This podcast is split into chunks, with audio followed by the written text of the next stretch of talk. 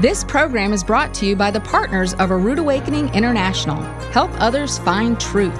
Support A Rood Awakening International today. Well, my friend, tonight you are in for a treat. The last couple of weeks, we have featured parts one and two of Michael Rood's epic telling of the story of Purim. And tonight, we finish up the series with a double header.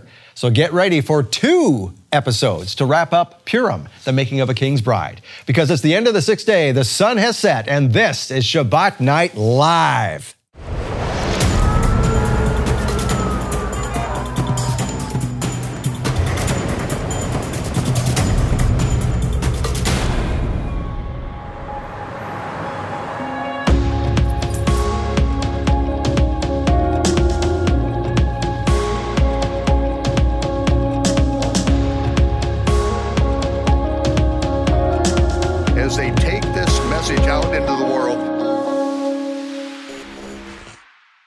Well, this is going to be fun, especially since you're here now. Shabbat Shalom, Torah fans. Welcome to a double feature of Shabbat Night Live with Michael Rood. Tonight, we are featuring two one hour episodes back to back to wrap up our series on Purim, the making of a king's bride. So don't go anywhere. This is going to take a while, okay?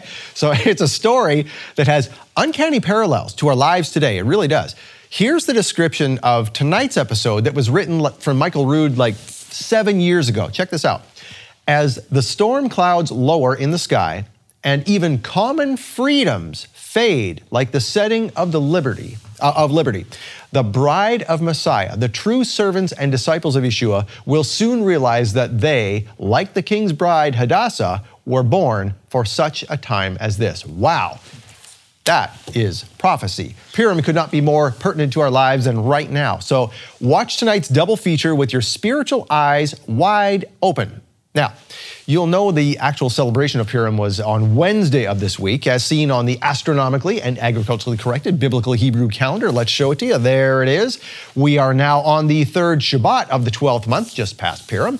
And as we consider that, please welcome my co host, Partner Services Manager, Pastor David Robinson. Good evening. I forgot about the fact that you were a pastor. Yeah. You still are a pastor, yeah, correct? Yeah, I'm still a pastor. Oh, that's wonderful. Okay, well, that's, That's how you uh, you help everyone else in the in the uh, ministry here. Is we all need a pastor, and if, if you've been called to be a pastor, you can try to walk away from that or take a break, but it just is who you are. Yeah. you know, there's teachers and there's pastors. So, so That's right. Michael's a great teacher. Excellent Right? Yeah.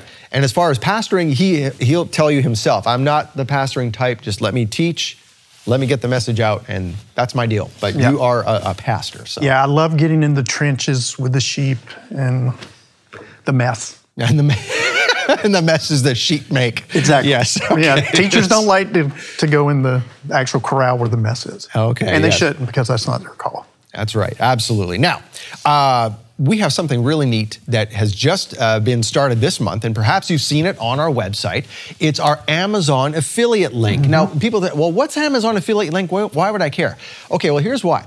So, if you go to a rootawakening.tv slash Amazon, now you don't have to click one of our website banners to, to get there. You can actually just type that into your browser, a roodawakening.tv slash Amazon.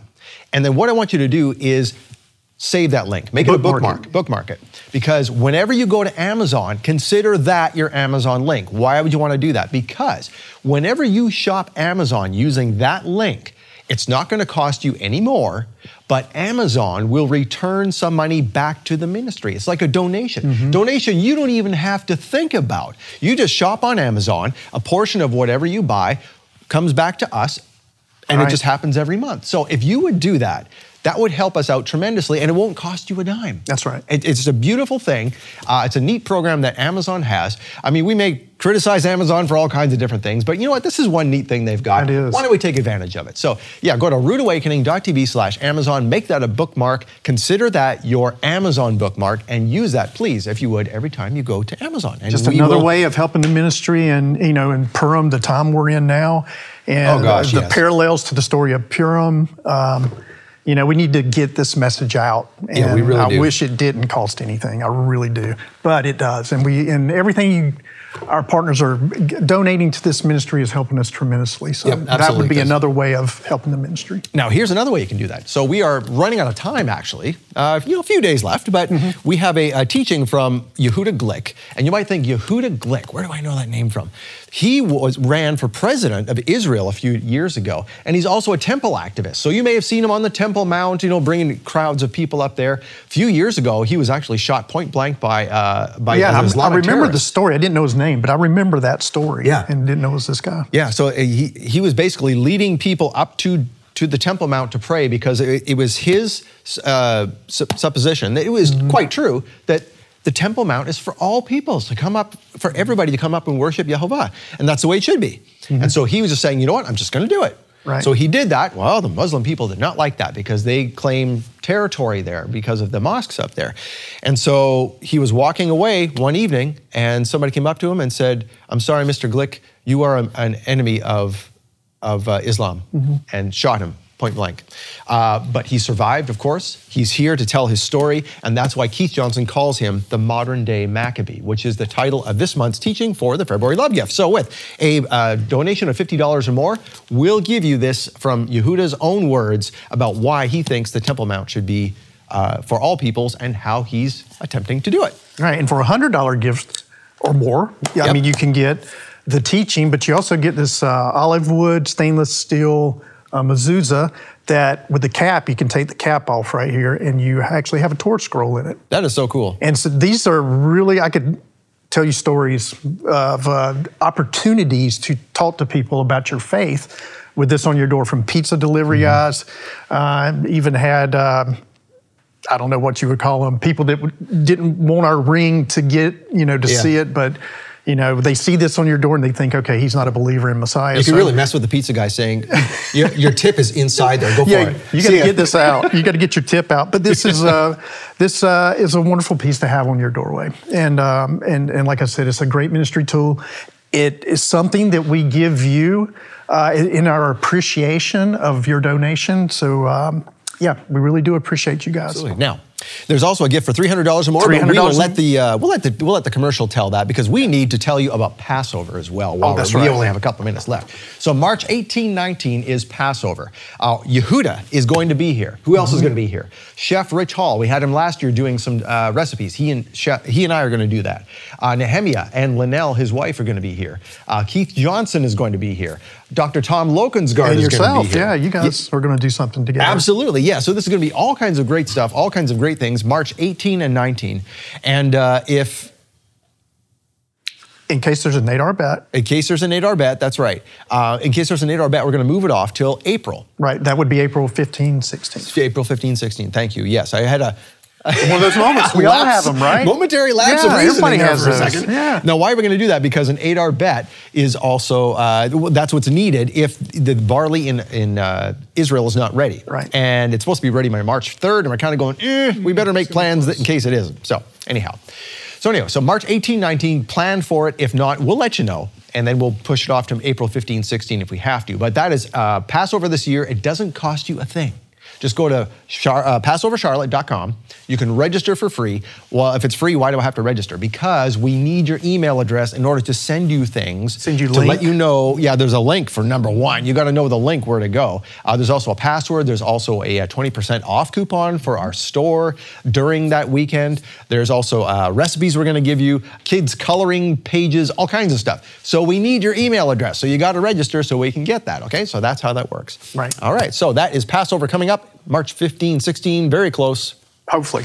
17, 18. Sorry. 18, 19, and maybe 15, 16 18. if there's an Adar bet, which is bet meaning two, so you have Yes. another month of Adar. Yes. Listen to David. He's more on the ball today. No, I'm just, okay. my brain's just probably just a little thinking a little bit better than yours right now. Maybe.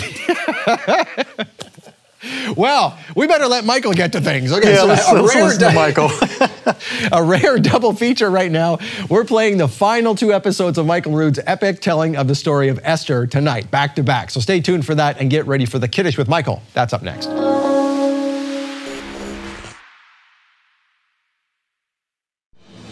Against all odds, the Maccabees rose up and claimed victory to restore Jehovah's temple in the second century BC. Over 2,000 years later, a modern day Maccabee is once again clearing the way for the third and final temple of Yehovah. The reason we need it is you don't want a terror base in the center of your capital, in the holiest place in the world. We want this place to be a world center of peace. Amen. In this month's Love Gift teaching, the modern day Maccabee, temple activist and Israeli political figure Yehuda Glick shares his inspiring story to reclaim the Temple Mount in the name of Yehovah as a place for all peoples to worship the one true God. This inspiring teaching is not for sale and it's not available on YouTube. But Michael Rood will send you this teaching as a gift for your donation. Donate a $50 love gift and we'll send you the modern day Maccabee on DVD or Blu ray. Or for a donation of $100, we'll send you the modern day Maccabee plus an olive wood mezuzah with stainless steel overlay, etched with a blessing for your home. Or with a donation of $300, we'll send you the modern day Maccabee, the olive wood mezuzah with stainless steel overlay, and a beautiful Torah pointer featuring rich red and black colors and gold tone accents. These gifts are a limited time offer from Michael Rood to thank you for your support. Make your donation today and receive the $50 gift, the $100 gift, or the $300 gift. The modern day Maccabee gift collections are available only in February and supplies are limited. Call now to receive your gifts. 888 766 3610. That's 888 766 3610. Or get your gifts online at monthlylovegift.com.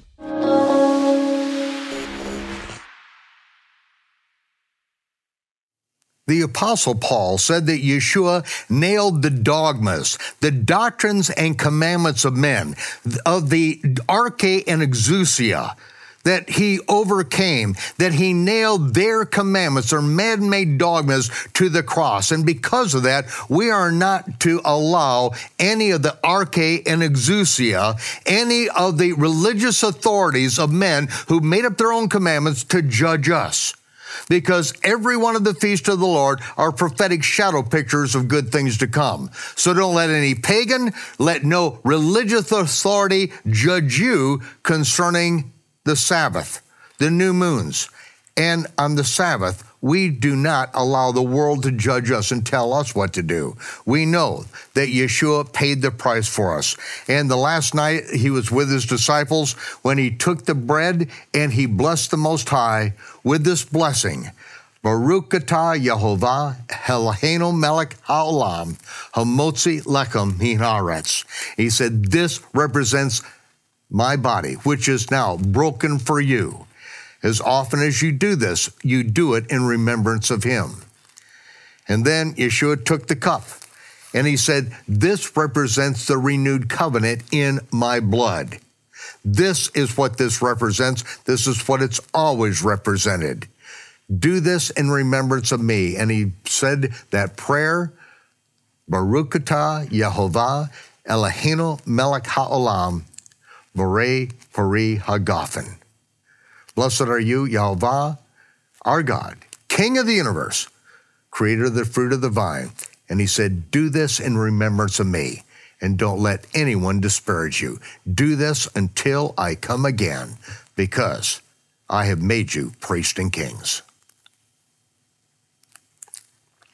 Shabbat Shalom.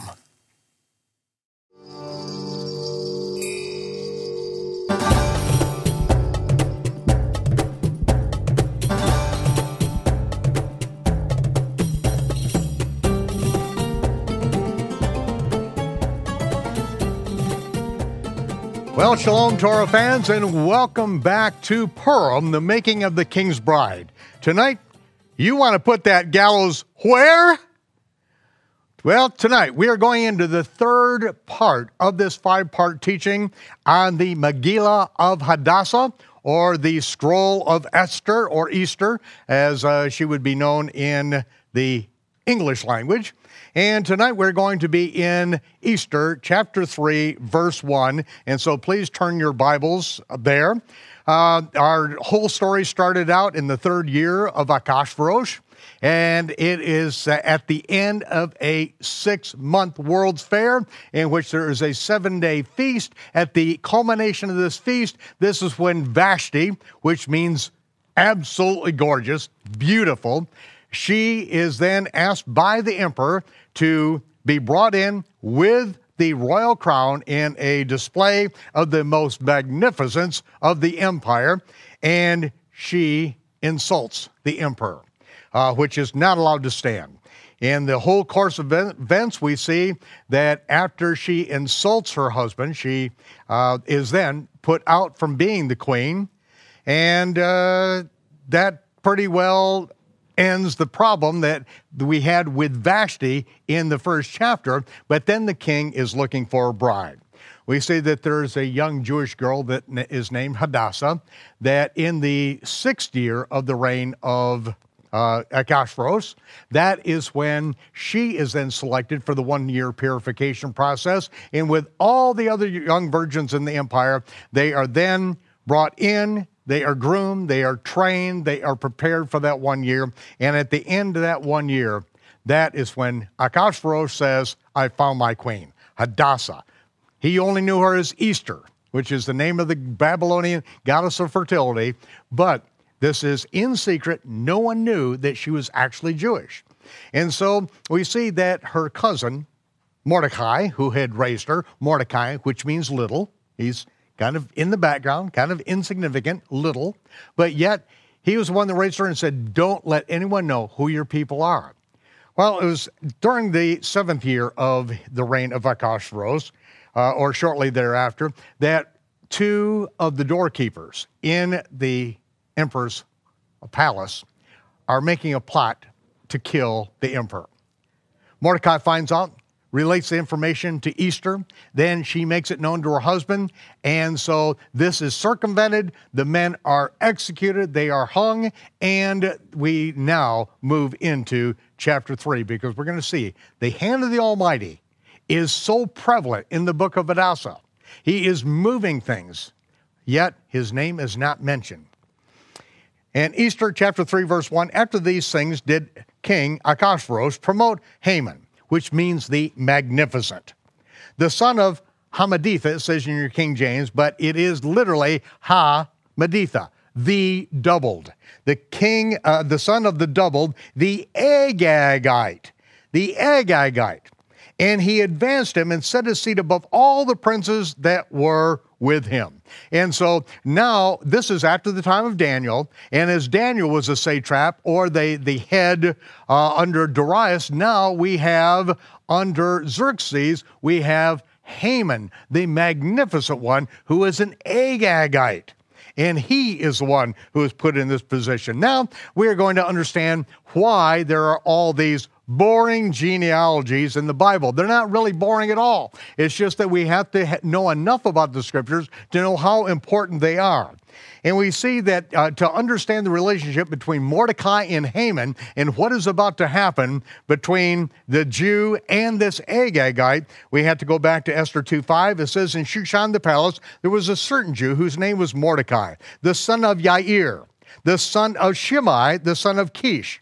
Now, it doesn't give us all the generations here. As a matter of fact, it leaves out like 490 years. But it lets us know that Mordecai, that it goes all the way back to being a son of Kish, which is over 490 years earlier a Benjamite.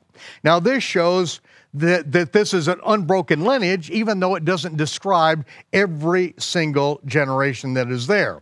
Uh, we also see this in the, uh, in the book of Matthew where there are 14 generations from uh, Abraham to David, uh, 14 generations from David to the carrying away into Babylon, and 14 generations from the carrying away into Babylon under the Messiah.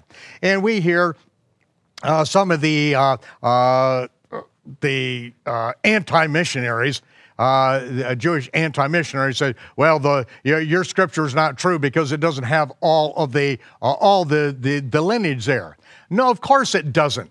It gives exactly 14 generations. It makes an internal Masorah between in this pocket of generations 14, 14, and 14, so that we see that it is unbroken. There is no question. And they have to admit that it is an unbroken lineage, but yet there are three kings that are left out from this lineage. Why? Because there is an internal Masorah being made of 14, 14, 14. It doesn't mean that there were only 14. It means it lists 14, and here are the names of these 14, so that when we get to Yeshua, we can find out that in the English and in the Greek text, that they mistranslated a word that completely destroyed the lineage of Yeshua. In the Hebrew Matthew and also in the Aramaic, uh, it is maintained. It's correct but the Greeks mistranslated something. It was then worsened by in the English versions of the Bible. And so no longer do you have 14, 14, 14. So I'm just saying that that the standard that they use, oh, your Bible can't be true, you know, the, the gospel lineage can't be true uh, because there are three kings missing. Oh, we got 490 years of people that are missing from the lineage of Kish. And who's one of the sons of Kish? Saul, the first king of Israel. So we are looking, ladies and gentlemen, Mordecai almost, almost royalty. And as it tells in 2 Samuel 16, 5 uh, through 8, out of the family of the house of Saul, there came a man whose name is Shimei, the son of Gera. This is Shaul or King Saul's brother. And so we see that Mordecai literally comes from Saul's brother, who then has, uh, has a son named Shimei, and that is the lineage of Mordecai. But we are still in the household of Saul, of, uh, of, of the son of Kish. And so now I want to go back to this, uh, the, the storyline of, of Hadassah here. And to understand about this lineage of both Saul, the son of Kish, and this Agagite. In 1 Samuel 15:1, it says, Samuel said unto Saul, Thus saith the Yehovah Tzivot, I remember that which Amalek did to Israel, how he waited, laid and wait for him in the way when he came up from Egypt. Now go and smite Amalek utterly destroy all that they have, spare them not, but slay both man and woman, infant, suckling, ox and sheep, camel and ass. And we covered this in our last session uh, of exactly who the Amalekites were. But what I did not bring out was that who the Amalekites actually, uh, what the offspring line is. Because we find this in Genesis. Turn to Genesis 36 12, and we see that Timnah was concubine to Eliphaz. Eliphaz was Esau's son. And Timnah bare to Eliphaz Amalek. And so Amalek is actually a grandson of Esau who went forth and dwelt with the, the cursed Canaanites, which they are known for their, their gross immorality, murdering, sex perversion. That's what they're known for. Uh, and that is why uh, when we have these uh, Amalekites dwelling with them, uh, nothing good is going to come out of these Amalekites either. And so in 1 Samuel chapter 15, verses 7, we're going to continue reading. So Saul smote the Amalekites from Havilah till you come to Shur that is over against Mitzrayim or Egypt. But he took Agag, Agag, now remember that Haman is a, an Agagite. His father is an Agagite. But he took Agag, the king of the Amalekites, alive, and the best of the sheep, the oxen, the fatlings, and the lambs, all that was good, and he would not utterly destroy them. And so Samuel then went back to Saul in verse 26 and says, Jehovah has rejected you from being king over Israel because he did not do what he was told to do. He was told to completely obliterate these people. But the best of the sheep, the best of the oxen, and Agag the king, and it's not just Agag the king, it's his family, okay?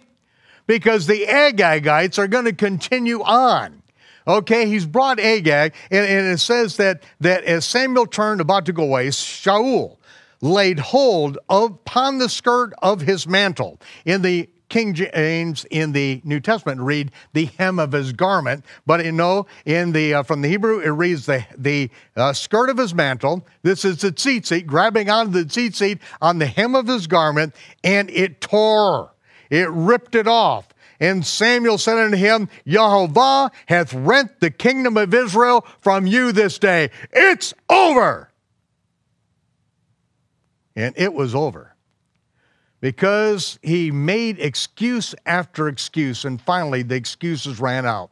This one thing, and just as the Almighty said in Exodus 17 16, Yahweh has sworn that he will make war with Amalek from generation to generation. See, this is why Saul was put on the job. You take him out now. I have sworn I will make war against them. Because of what they did, this will not be forgotten. Now they continue to do it. Now you take care of business. And because Saul refused to take care of business and he saved the best alive, now, hundreds of years later, in Babylon, the number one man in the empire under the king is the offspring of Agag, an Amalekite. Now we're going to see the plot thicken. Now we're in verse 2. And all the king's servants, this is back in Hadassah chapter 3, verse 1, all the king's servants were the, that were in the king's gate, they bowed and reverenced His magnificence, Haman, for the king had commanded concerning him. He said that everyone will bow down and respect him. He's my number one man. He's on my right hand. You respect him like you respect me. But Mordecai, the little man, he refused to bow, nor did he give him any respect. Oh, we know what Haman felt like Rodney Dangerfield. Got, he got absolutely no respect from the little man. Then the king's servants, which are in uh, the king's gate, said unto Mordecai, Why do you transgress the king's commandment? And now, in a verse, it's going to say that he told him he was a Jew, but, you know, that's shorthand. He probably said, Well, let me tell you a little story about this Agagite, about Haman, and about my great, great, great, great, great, great, great, great, great, great, great grand uncle. Let me tell you what happened. And let me tell you what the Amalekites did to us when we were coming out of Egypt. Let me give you the background. And so he told them the story. And then finally, they understood, but they said, it doesn't really matter. You're not living in the land of Israel. Your king didn't do his job, but now this man is in charge of the empire under Xerxes, under Achashverosh. So it came to pass, in verse 4, when they spoke daily unto him, and he hearkened not unto them, then they told Haman to see whether Mordecai's matter would stand, because he, he told them, Mordecai told him that he was a Jew and gave him the background. And when Haman saw that Mordecai did not bow nor reverence him, and it's like bowing down and reverencing Arafat, or, or and, and uh, bowing down and negotiating with Hizbullah, Hizbullah.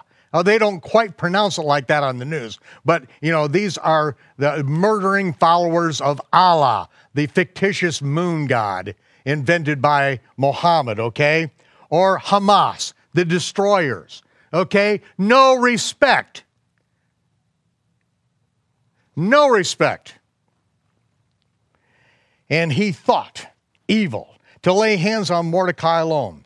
But when they, the king's servants, which were in the king's gate, had shown in the people of Mordecai, Haman sought to destroy all the Jews. He said, I'm not just going to take out Mordecai, I'm going to kill them all because now he knows these are the people that nearly wiped them out.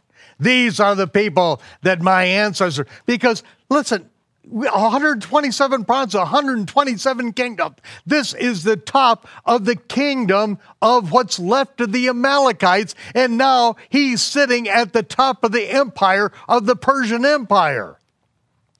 So he sought to destroy all the Jews that were throughout the entire kingdom of uh, Achashverosh, even all the people of Mordecai. So in the first month, that is the month Nisan. Now, really, the month is not named Nisan until right here, right now. Once we are in Babylon, then we are picking up the Babylonian names of these months.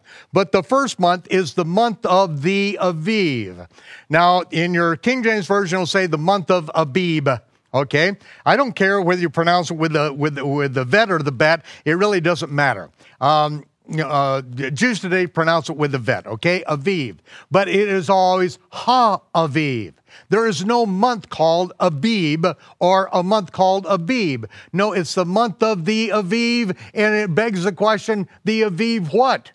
Because Aviv is an ancient Hebrew agricultural term that describes the maturity of the crop known as barley. It only refers to barley. And we find out that when the barley is Aviv, that is when we celebrate the Feast of Unleavened Bread because during the Feast of Unleavened Bread, we present the first fruits of the barley harvest. And the barley must be Aviv before you can present the first fruits. And that's why we have to occasionally add on a 13th month in order to allow the barley to mature. That's why each year we do not know when Passover is going to be until the end of the 12th month. The first sliver of the new moon appears and the barley is Aviv. Then we celebrate Passover that month. If not, then we put it off for a month. But now, it is the month of the of Nisan, as it's known in in uh, in Babylon, in the twelfth year of King Achashverosh. So now Hadassah has been queen now for five years, and that is the month that they cast pur. That is the lot. So there was a lot that they cast. This is kind of a, a way of choosing. You know, you can do a three man way, and that's, you know, uh, uh, what's that? Uh, stone and paper and scissors. Okay, you know, this is the way that uh, uh, some people cast lots. But it says that they cast pur. that is a lot, before Haman from day to day, from month to month, to the 12th month. That is the month of Adar. Now, let's just uh, take a look at this. Let's use the simplest way for deciding something. This is how they start out NFL games with the simplest possible way of figuring out who is going to kick off and who's going to receive which end of the field uh, that the, they uh, commence play from. They use a simple coin toss. And if we start right now at the first month, and then we are going to start and we flip a coin, which is the simplest way. And we flip that coin because we're just looking for heads to come up once. The first time heads come up, boom, that's the month that we are going to put in plan, uh, place a plan. And what the plan is to exterminate all the Jews. That's what it is. And so it comes up. For the first six months, the first six times they flip the coin, first six times, it's never heads. The chance of that uh, happening is 1 in 10.67. And, you know, and every month they flip it and it doesn't come up, they're starting to think, you know, something's wrong with this coin. Now, this is the simplest thing. If, it, if it's doubled, if it's like two things that have to come up together at the same time, black and white, and both of them have to come up at the same time, then the odds significantly multiply exponentially from there. But let's just do the simplest thing because this is showing that the hand of the Almighty is working in this very thing. In the whole history of time, we are going to see that actually things in the book of Daniel are going to be based upon the events of Purim. And it's all back in the days of Haman, a simple coin toss. And so now he finally gets to the 11th month, and for the first time, it comes up heads. The chances is 1 in 186.2 times.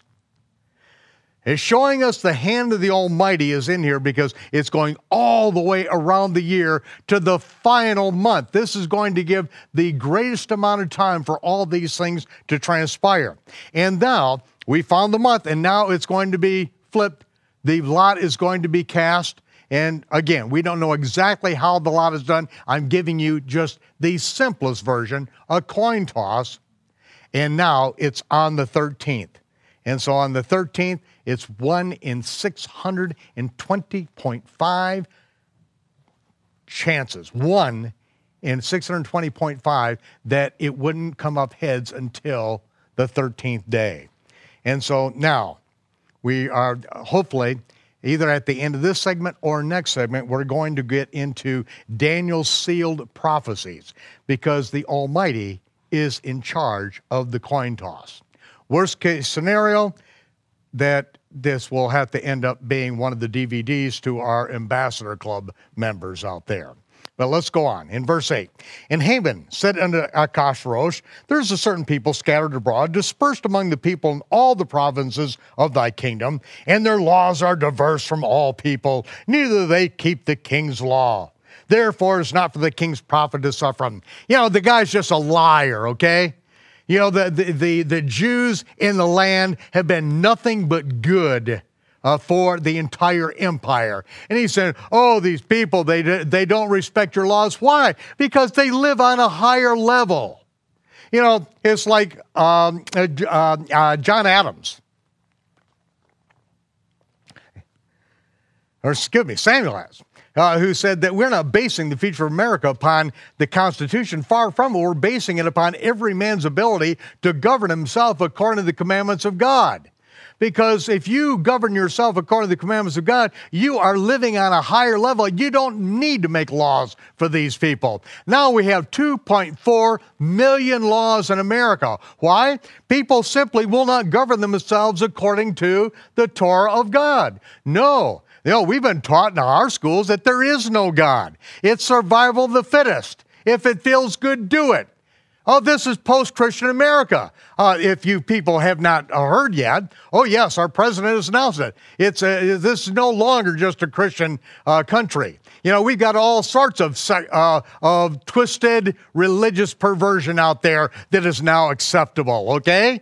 I mean, you know, even cults that call for the murder of everyone that's not in them. That's now acceptable. Oh, that's that's actually a, a, a very revered uh, religion in America. No one dares say anything about this sick, twisted, murdering religion because the president's in bed and bows down to their leaders. Okay? In bed with them, that's a figure of speech. Okay? But now, we, we take a look at this, and he's just lying. Haman's a liar.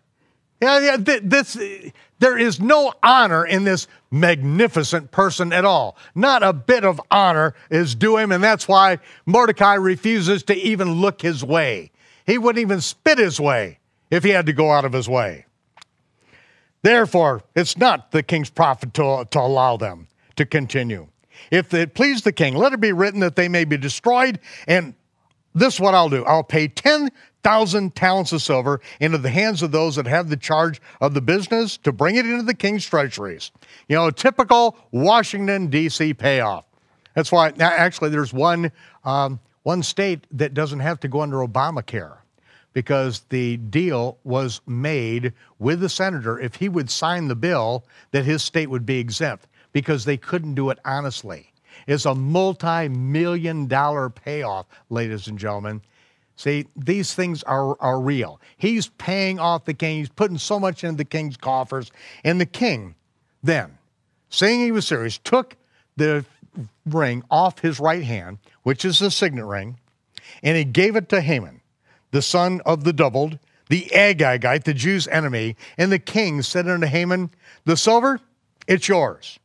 The people also, do with them as it seems good to thee, because it's going to take some finances to pull this whole thing off. And he says, Okay, all the money that you've given, I'm going to give you charge of it. You make sure that this is done. I believe that you're telling me the truth. We need to uh, take care of these Jews. We've got the United Nations, everything is backing you right now. 127 provinces, all on your side. And then where the king's scribes called on the 13th day of the first month, and there was written according to all that Haman had commanded under the king's lieutenants, to the governors, and to every that were in every province, to the rulers of the people of every kingdom, according to the writing thereof, and to every people after their language, in the name of the king, it was written and sealed with the king's ring, because the king's ring was on the finger of the magnificent Haman. And letters were sent by post to all the king's provinces to destroy, to kill, to cause to perish all Jews, young and old, little children and women, and one day, even upon the 13th day of the 12th month, which is the month of Adar, and to take the spoils of your prey. And this is what we see in the uh, Europe's version of this, Hitler's version of it, in the Museum of the Extinct Race. Uh, the great um, uh, film out there, documentary, The Rape of Europa, to see exactly the, what was done, uh, the absolute murder of millions and millions of Jews, the plundering of everything that they had, and this was what the plan was back then. So the copy of the writing for a command was given in every province to be published unto all the people, that they should be ready against that day. So the post went out, being hastened by the king's commandment, and the decree was given in Shushan the palace. And the king and Haman sat down to drink some Courvoisier XO cognac, but the city of Shushan was in absolute turmoil.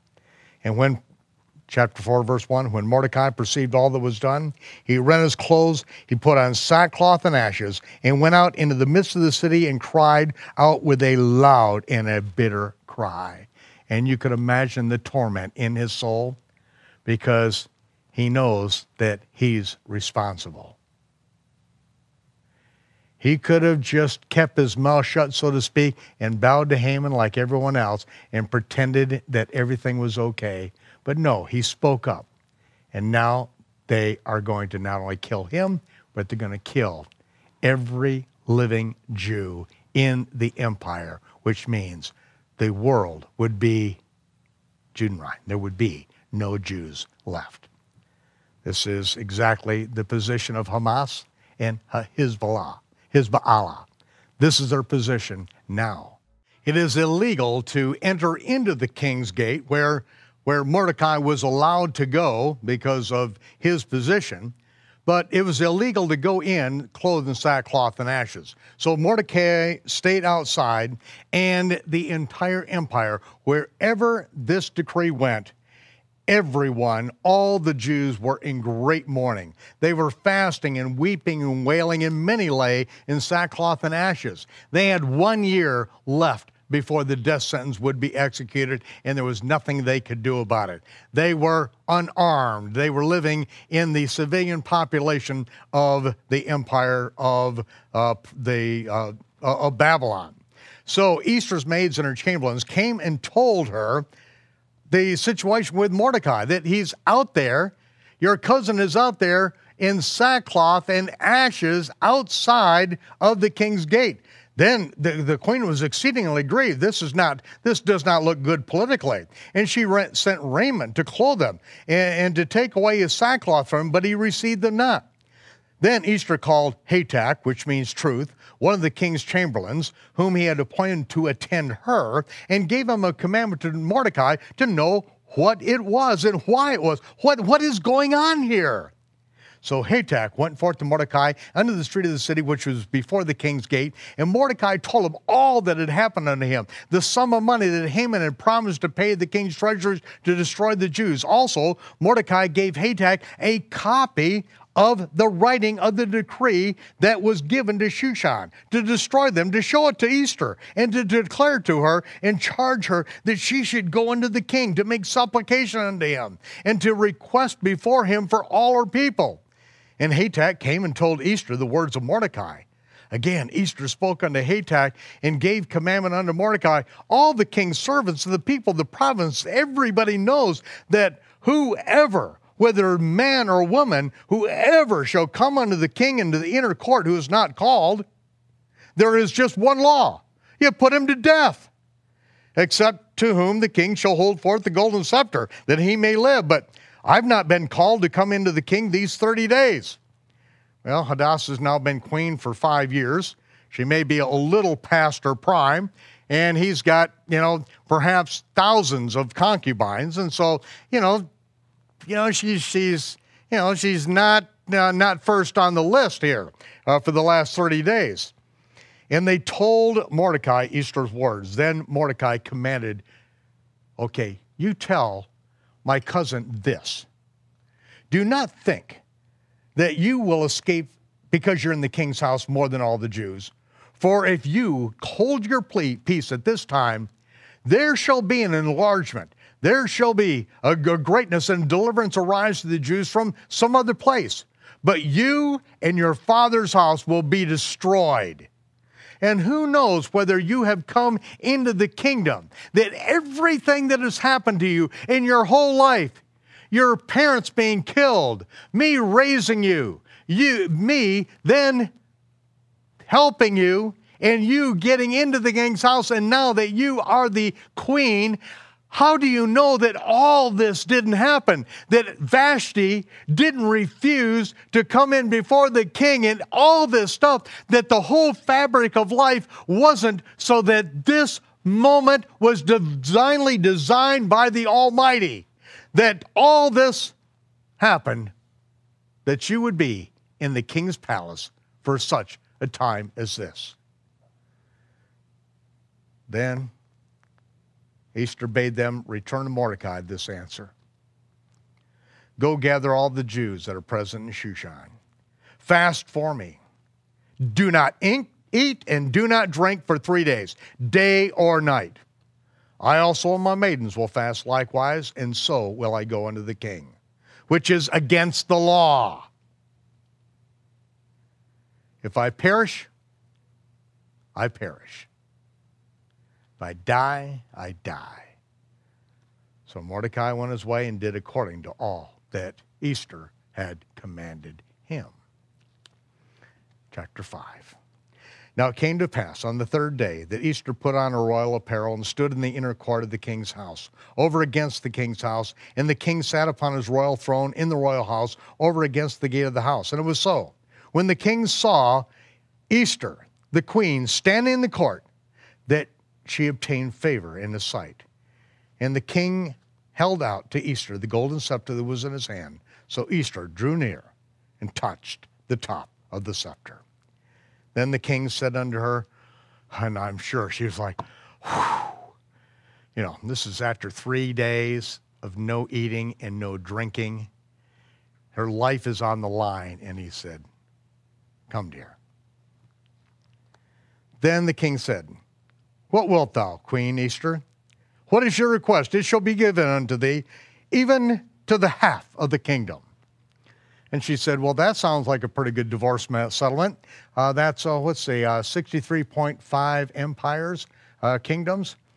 I'll take that. No, it's a figure of speech. It is a magnanimous offer of royalty, even to the half of my kingdom. Do you think he would really give the half of his kingdom if she said it? No, there's no way on God's green earth. This is just royal fluff. Then said the king unto her, What wilt thou? Unto the half of my kingdom? And Esther answered in verse 4 if it seemed good to the king, let the king and Haman come this day unto the banquet that I have prepared for him. And the king said, Cause Haman to make haste, that he may do as Esther has said. He said, Yes, dear, we'll be at your banquet. So the king and Haman came to the banquet that Esther had prepared, just the two of them. Now, what does she know? We don't know what she knows because she's been praying and fasting. And we know that you're going to watch divine revelation unfold here. You want to know how to walk by the Spirit? Read the book of Esther. And the king said unto Esther at the wine and cheese party, it says a banquet of wine, What is your, your petition? And what will be granted thee? What is your request? Even to the half of my kingdom, and it shall be performed. Anything you want, sweetheart, it's yours. Just ask. Just say the word. Here, here, here's a blank check. Just fill it out. I'll sign it. No problem. What do you want? Then Esther answered and said, My petition and request is if I found favor in your sight, and if it please the king to grant my petition and to perform my request, let the king and Haman come to the banquet that I shall prepare for them, and I will do tomorrow as the king has said. See, now this is what we, what Shaul in the Brit Hadashah in 1 Corinthians refers to as word of knowledge and word of wisdom. One of the, uh, these are two of the manifestations of the Spirit. See, when the Spirit gives information, whereby you could not know it by the senses realm, this is what we put in the category of revelation, divine revelation. But see, she doesn't tell the king what the revelation is. See, she gets the revelation. This is word of knowledge. It is a word. It's a, okay, this is what you do. And the word of wisdom is how to carry it out. She doesn't tell the king, she tells nobody. It's information for her, for her alone to act on. And if she does it right, then we're going to see the result. Then went Haman forth that day, joyful and with a glad heart. He has just been invited. It's only the emperor and only him. It's like he walks out, he's at the top of his game. He walks out, oh, what a beautiful morning. Oh, what a beautiful day. I've got a wonderful feeling. Everything's going my. And then there's Mordecai. Mordecai, this Jew, this disrespectful jerk, the man who gives me no respect. He, I can't stand this man. As soon as he walks out, he saw Mordecai in the king's gate. He didn't stand up, he didn't move for him. He was full of indignation. Nevertheless, he restrained himself. He wanted to strike out. He wanted to take out his scimitar and strike him down right then, but he no, he's holding it back. And when he came home, he called for his friends. And he called Zeresh, his wife. Zeresh is Persian for Goldie. So from now on, we're just going to call her Goldie, okay? So he called his friends and called Goldie, and Haman told them of the glory of his riches, his magnificence. That's why my name is the Magnificent One. I am Haman the Magnificent. Everybody bows down to me. I am the top one in the entire empire. Look at all my children and all the things that the king has promoted me. He showed him his ribbons, his badges, his notoriety, his honor that he had received. And he had been advanced among all the princes and servants of the king in verse 12. And Haman said, Yes, even Esther the queen, let no man come in with the king unto the banquet except me, myself. There is nobody greater. I am the greatest. And tomorrow I'm invited also under her with the king, and no one else is coming. Yet all this avails me nothing as long as I see Mordecai, this Jew, sitting in the king's gate.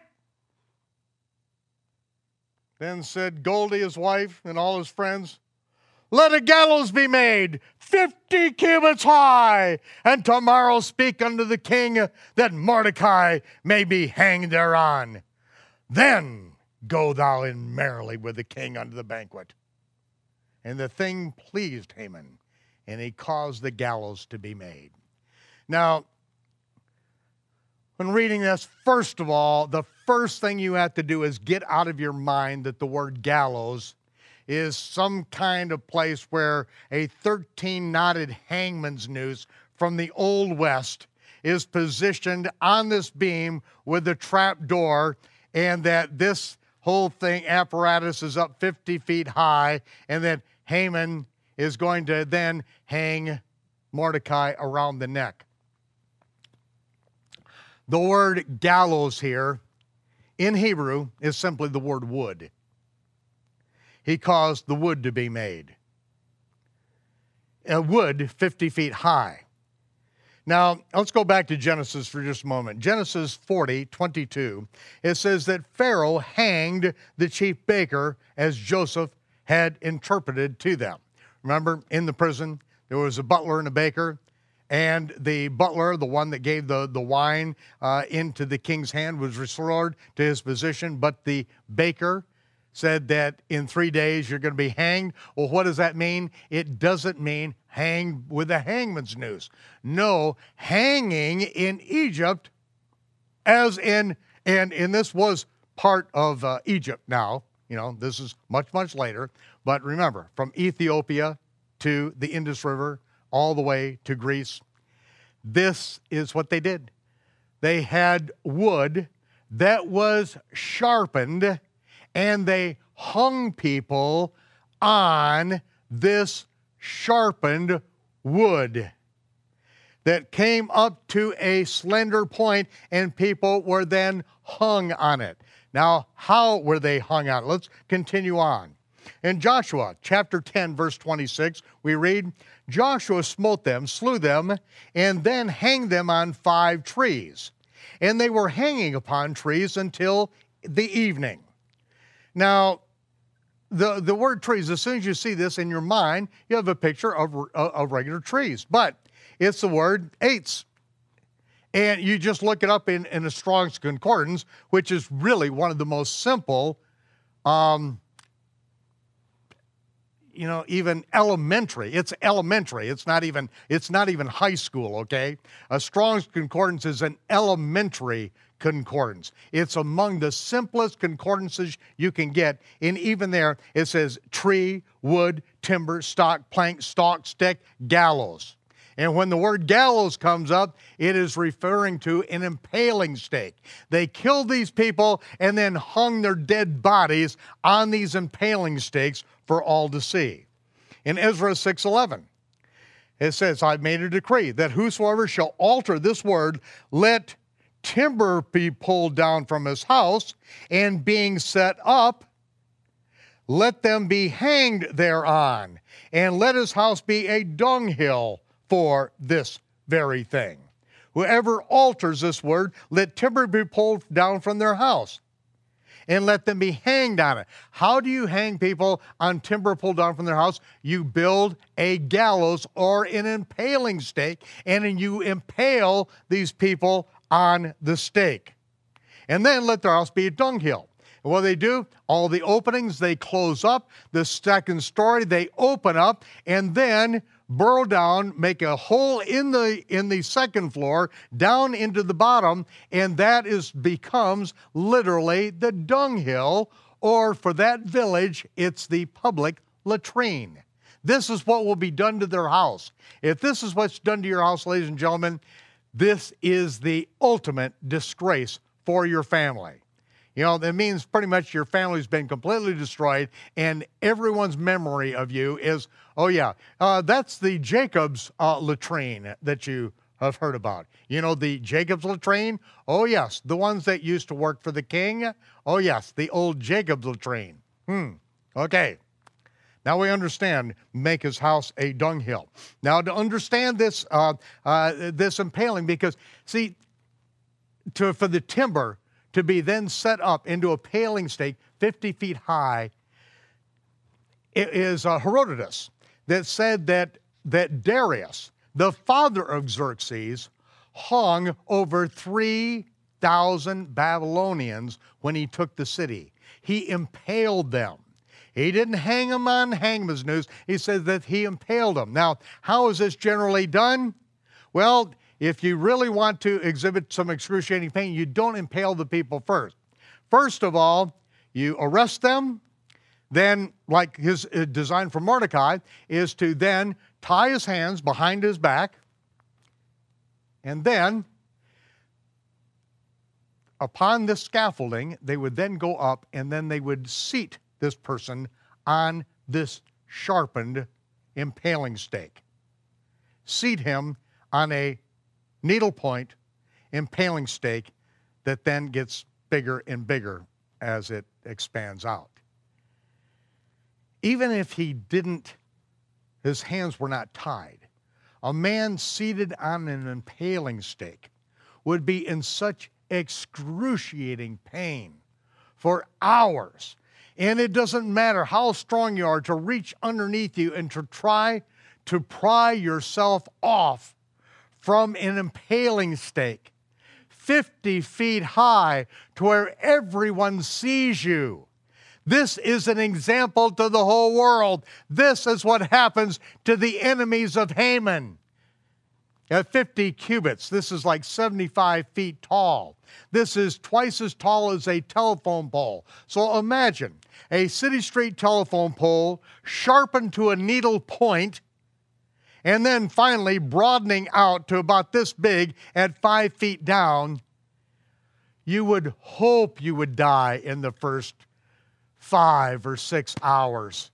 But every time you moved, every muscle twitch, every relaxation, everything that you did, that point would go deeper and deeper and deeper.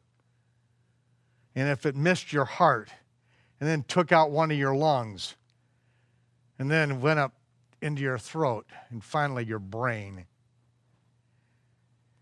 Whew, man. You want to put that gallows where? Ladies and gentlemen, give me a 13 knotted hangman's noose from the Old West any day. Do not let me die on the gallows of Haman. Well, this brings us into the Brit Hadashah, in fact.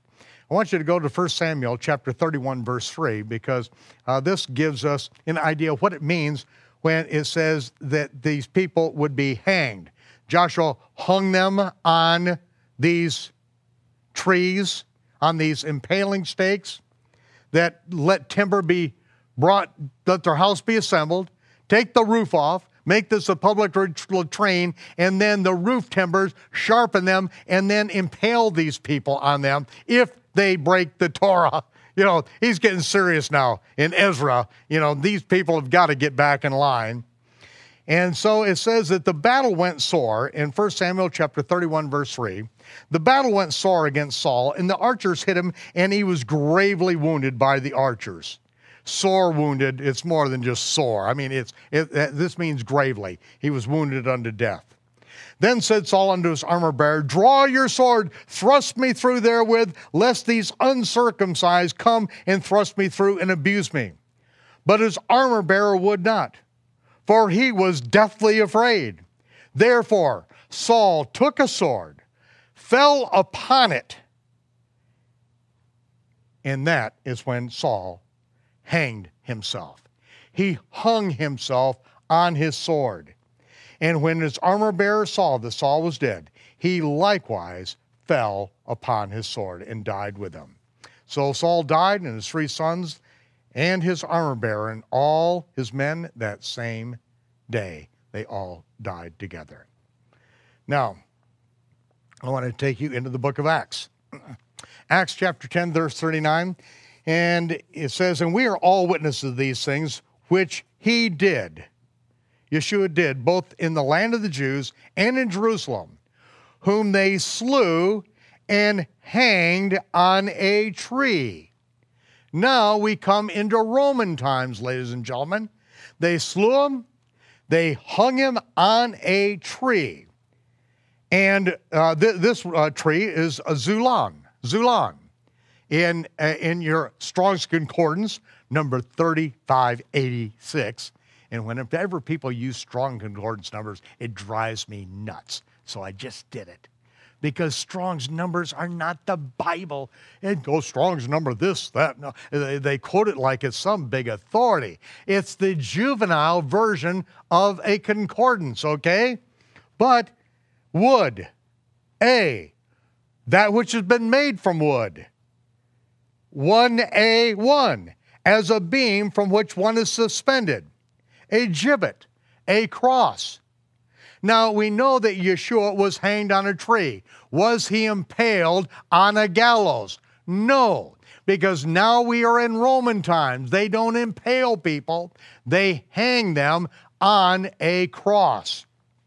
Ah, let's, uh, let, us go into this in John 19 31. Therefore, the Jews, because it was a preparation so that the bodies would not remain upon the cross on the Sabbath day, for that Sabbath was a high day, they besought Pilate that their legs might be broken and that they might be taken away, because it was the preparation. The preparation to what? Well, It's the preparation of the Passover. And this is what it tells us in the same chapter, in verse 19, uh, 14 of John 19. It was a preparation of the Passover about the six hour. Pilate said unto the Jews, Behold your king. It's the preparation of Passover. Now, this word cross is the word in Greek stauros. And stauros, according to Strong's, Number one is an upright stake, especially a pointed one. It could be an impaling stake. Was Yeshua impaled on a stake? It gave us a description of it. He was nailed to a stauros. Number two, a cross.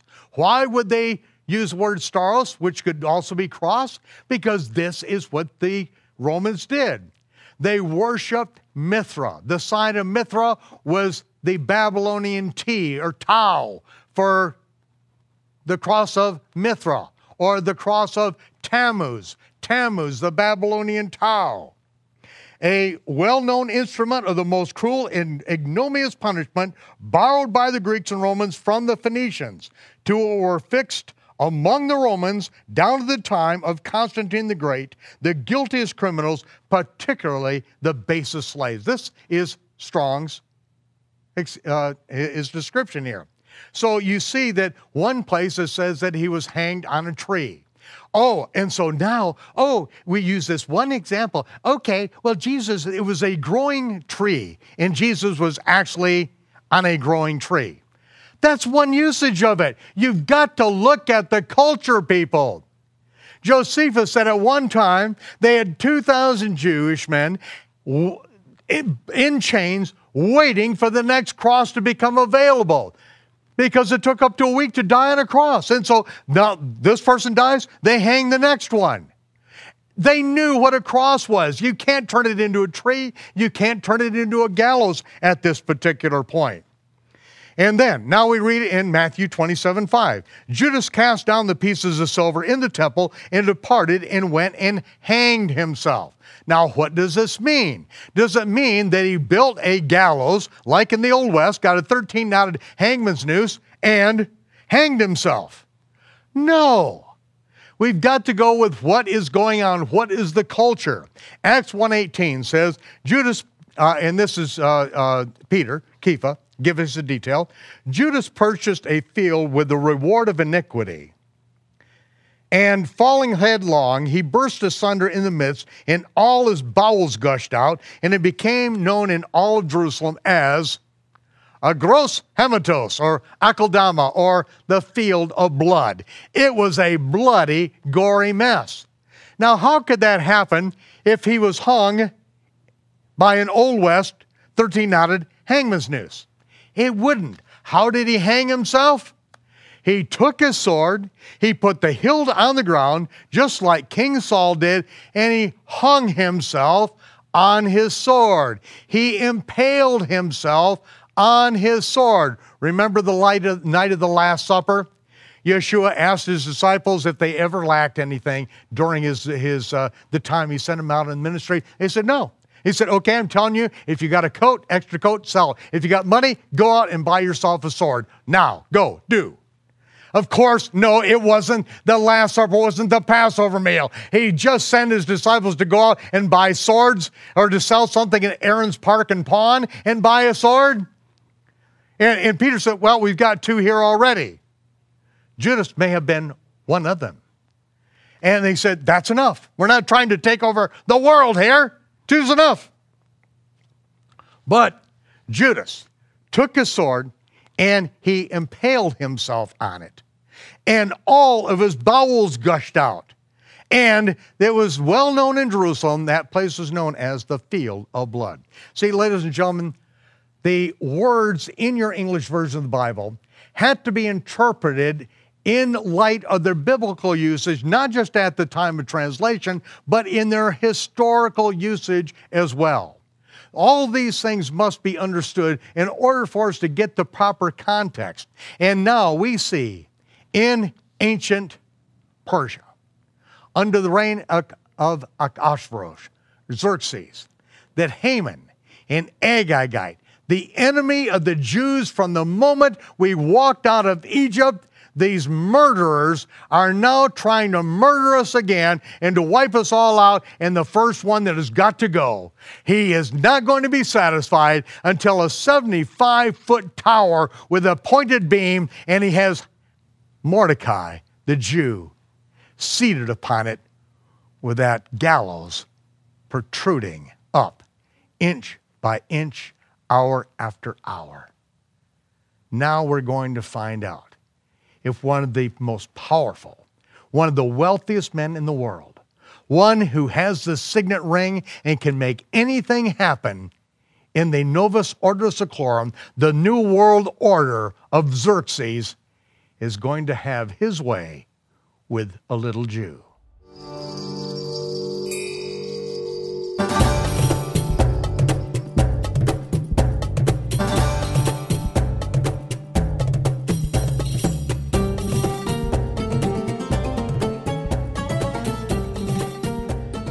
The name of the Almighty is relevantly absent from the scroll of Esther. When we are surrounded by pagans in the everyday non miraculous world, when it looks like we are all alone and our search for the meaning and divine purpose of our life seems unfruitful, even when there appears to be no hope in surviving the plans of the enemy to exterminate and enslave the children of the Most High in their new world orders, He is there and he is not silent. In the scroll, the Megillah of Hadassah, or Esther, as she was known uh, after she went into uh, be the bride of the king, we read in the very first chapter that after a six month world fair, then there is a seven day elegant feast. And at the end of that feast, the king asks the queen to then come before everyone in the culminating event of the entire six month event. Vashti, the queen, disrespects the king. And so Vashti is vanquished. Three years later, a global beauty contest is held, and after one year of preparation, then these young maidens are brought in before the king. And the one that the king desires, she will be the queen.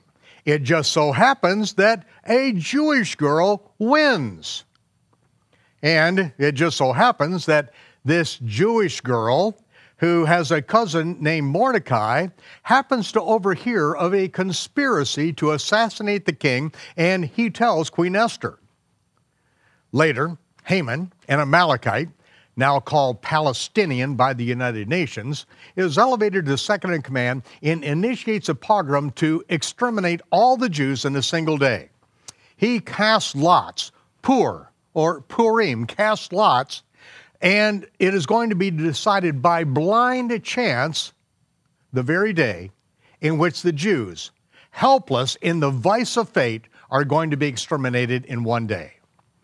It just so happens that that date falls on the last month of the entire year. Well, just a couple of months later, the queen risks her life to make an appeal to the king. She does the right thing regardless of personal risk to herself. And at that audience with the king, instead of her being put to death for her presumptuousness, instead the king holds out the golden scepter and accepts her and she makes a request to the king. And this request is that the king and Haman attend a wine banquet that she has prepared for them that day. At the wine banquet, the king then asks her, What will you have? I will give you anything, even to the half of my kingdom. And she says, Well, if you really will honor my request, then I ask that you come again tomorrow and to the banquet that I have prepared, and that day I will make my request known. Well, it just so happens that that afternoon, as Haman walks out of the banquet, being honored by the queen and the only one in attendance other than the king, Haman sees that Mordecai does not respect him. And so he goes home and builds a stake 75 feet high to publicly impale Mordecai. Well, just so happens that that night the king cannot sleep. And so he calls for the book of records. If anything's going to put him to sleep, it's going to be the book of records. And it just so happens that the book of records opens to the foiled conspiracy and the hero of this conspiracy to kill the king, which is Mordecai. Well, it just so happens that the next morning, Haman approaches the king to ask permission to impale Mordecai on his 75 foot gallows or impaling stake. But just before he opens his mouth, then the king says what should be done unto the one that the king desires to honor. And Haman, thinking that oh, who would he want to honor more than me, comes up with the most elaborate plan, the most grandiose idea that anyone's ever thought of, of how to honor the person that the king desires to honor, thinking it's going to be him. Well, to his surprise, it just so happens that Haman is ordered to publicly honor Mordecai. Well, that afternoon at the second banquet, the chain of events will prove to all, and it will forever be remembered. In fact, a proclamation is going to be made at the end of this entire record that it will be forever remembered that he is there and he is not silent. Please open the Megillah of Esther to chapter 7, and we begin reading Hadassah or Esther, chapter 7, verse 1. So the king and Haman came to the banquet with Esther the queen. Now, just before this happens, when, when Mordecai uh, uh, is, is honored by Haman, Haman then immediately goes back and tells his friends, he tells his wife what had happened, and they, they say, you know, surely they prophesied, surely you are going to fall before this man. And he is just absolutely wrenched with, with grief over the entire turn of events that have happened that have all come upon him. He is the second in command of the entire empire and his word is law. And yet Mordecai refuses to bow to him. Now he's had to honor Mordecai, and now he goes back and tells his family, and his family is saying, You're in big trouble. And right while this is being said to him, then the emissaries of the king come in to hasten him to bring him to the banquet. So the king and Haman came to the banquet with Esther the queen. And the king said unto Esther the second day at the banquet of wine, What is your petition, Queen Esther? And it shall be given to thee. What is your request? It shall be performed even to the half of the kingdom. And the queen answered and said, If I have found favor in thy sight, O king, and if it please the king, let my life be given to me at my petition, and my people at my request. For we have been sold, both I and my people, to be destroyed, to be slain, and to utterly perish. But if we'd just been sold for slaves, for bondmen and bondwomen, I would have held my tongue although the enemy could not countervail the king's damage. It would, it would damage the entire empire. But if, if we were only sold as slaves, I wouldn't have said anything about it. Then the king, Achashverosh, answered and said unto Esther the queen, Who is he? Where is he? Who dares to presume in his heart to do this wicked, vile disgusting thing to take away my white queen and, and Mordecai that I have just honored this very day. I have given him the greatest honor in the empire. Who is the one who has done this? Who has done this? And Esther said, That adversary and enemy is this wicked Haman! Then Haman was afraid before the king and queen. And the king, arising from the banquet of wine in his wrath, went out into the garden palace. And Haman stood up to make a request for his life to Esther the queen, for he saw that there was evil determined against her by the queen, by the king. Then the king returned out of the palace garden after having given this some thought. And as he returned into the uh, place of the banquet of wine, Haman had fallen upon the bed where Hadassah, Esther, was. Then the king said, Well, he, is he going to rape the queen right in front of me, right in my own house? And just as the word went out of the king's mouth, they covered Haman's face. It's over. It's done. And Harbona, one of the chamberlains, said before the king, Behold, look, you can see it from here. A gallows, 50 cubits high, 20.62 inches. It is 75 feet high, which Haman had made for Mordecai. Mordecai, you know, the one that spoke good for the king, the one that that stood up and exposed this conspiracy where they planned on killing you. This is the gallows, the impaling stake that stands in the house of Haman. Then the king said, Hang him thereon, impale him. But I don't want you to just put him on top and set him on top. I want it to be slow this time. I want you to set him on top of that sharpened stake, 75 feet tall, in front of everyone where they can see this. And I want it to be slow. Don't set him down too hard. I want this to last for hours. So they impaled Haman on the impaling stake, on the gallows that they that he had prepared for Mordecai. Then the king's wrath was pacified. Just so happened, people. He is there, and he is not silent. Chapter 8, verse 1 On that day did the king Ahasuerus give the house of Haman, the Jews' enemy, unto Esther, the queen. The house, everything that he owned, all of his wealth, all of his servants, everything that was left, it all belonged to the queen and it was in her hands. And Mordecai came before the king, for Esther had told what he was to her. This is my cousin Mordecai. He brought me up when my, my uh, father and my mother died. He was the one that brought me up from a youth. And the king took off his signet ring, which he had taken from Haman, and he gave it to Mordecai.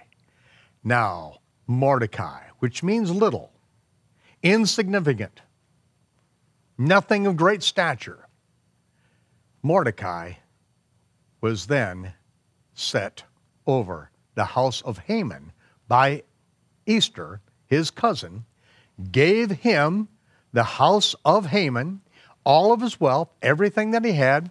Esther, Hadassah, his cousin didn't need it, and he now has the signet ring, and he is elevated to the number two command in the entire empire. And it says in verse 3 And Esther spake again before the king and fell down at his feet and besought him with tears to put away the devices of Haman, the Agagite, which means the of the royal line of Agag, who is an Amalekite, and his device which he devised against the Jews. Then the king held out the golden scepter to Hadassah, and she arose and stood before the queen. So she was uh, she was uh, back off at the time. She was pleading in tears before him. And, uh, and this is the thing we, we learn in the early chapters and, and from history that you do not go before the king and the emperor in a uh, condition of being sad. He doesn't need your problems, okay? He's got his own problems in running the empire. And if a butler or a wine taster like uh, Nehemiah coming before him and is a sad countenance, um, we see that Nehemiah was afraid because the, the king saw that he was of sad countenance, and it's not the king's job to take care of everyone's personal problems. That's the job of the chaplain. He said, Go see the chaplain. Sounds like a personal problem to me. I don't need your personal problems. And so uh, uh Nehemiah was afraid when he went in, and the king said, You're sad. because he could lose not only his job, he could lose his head over this thing. The queen is, is crying, weeping at his feet, and he could have her executed for it again. But instead, he holds out the golden scepter and she, she comes toward the king and stands before him. Verse 5 and said, If it please the king, if I have found favor in your sight, and the thing seems good before the king, and if I be pleasing in his eyes, let it be written to reverse the letters devised by Haman, the son of Hammedatha, the Agagite, which he wrote to destroy the Jews which are in all the king's provinces. Now, this commandment that was written, signed by the seal, the signet ring of the king, and so it has the authority of the king, and it is now the law of the Medes and Persians. It cannot be changed. Nobody can change it. The king can't even change it. Even though it was maliciously done, yet he has nothing he can do to change it. And now it's gone into all the provinces that on the 13th month of the day of the month of Adar, the 13th day of the 12th month, that is when everyone is going to be, uh, uh, all the Jews are going to be executed. Now we're in verse 6. How can I endure to see the evil that shall come unto my people?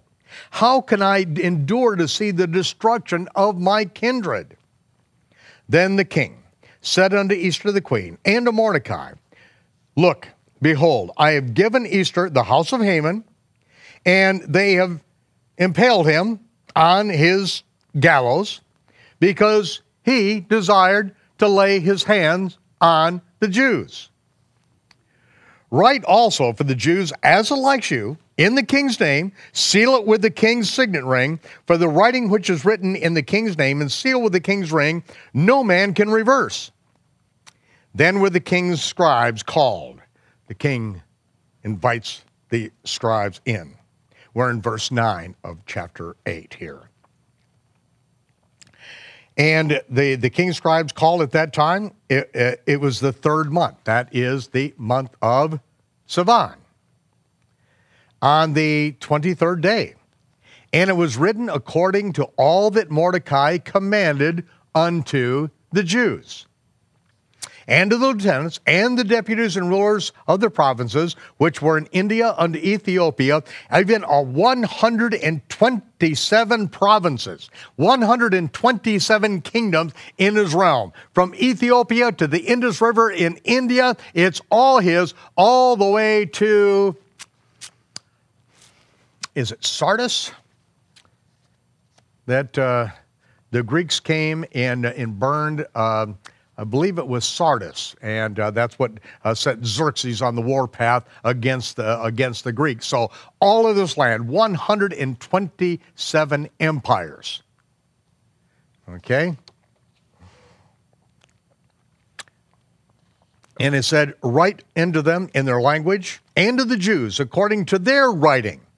And so now he's writing in the script that the Jews will understand.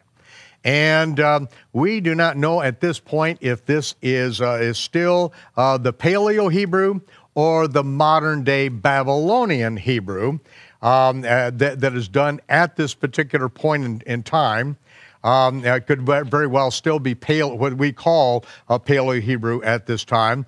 But um, uh, uh, in fact, there is really there's no difference between uh, Paleo Hebrew and the modern uh, Jewish script except for the, the pictographs of the ancient Paleo Hebrew.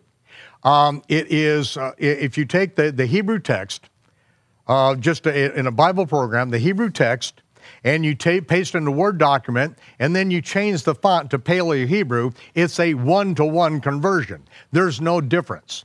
Uh, those who say, well, the Paleo Hebrew is pronounced this way, you know, whenever someone says that, you know they don't know what they're talking about because nobody knows how Paleo Hebrew was pronounced.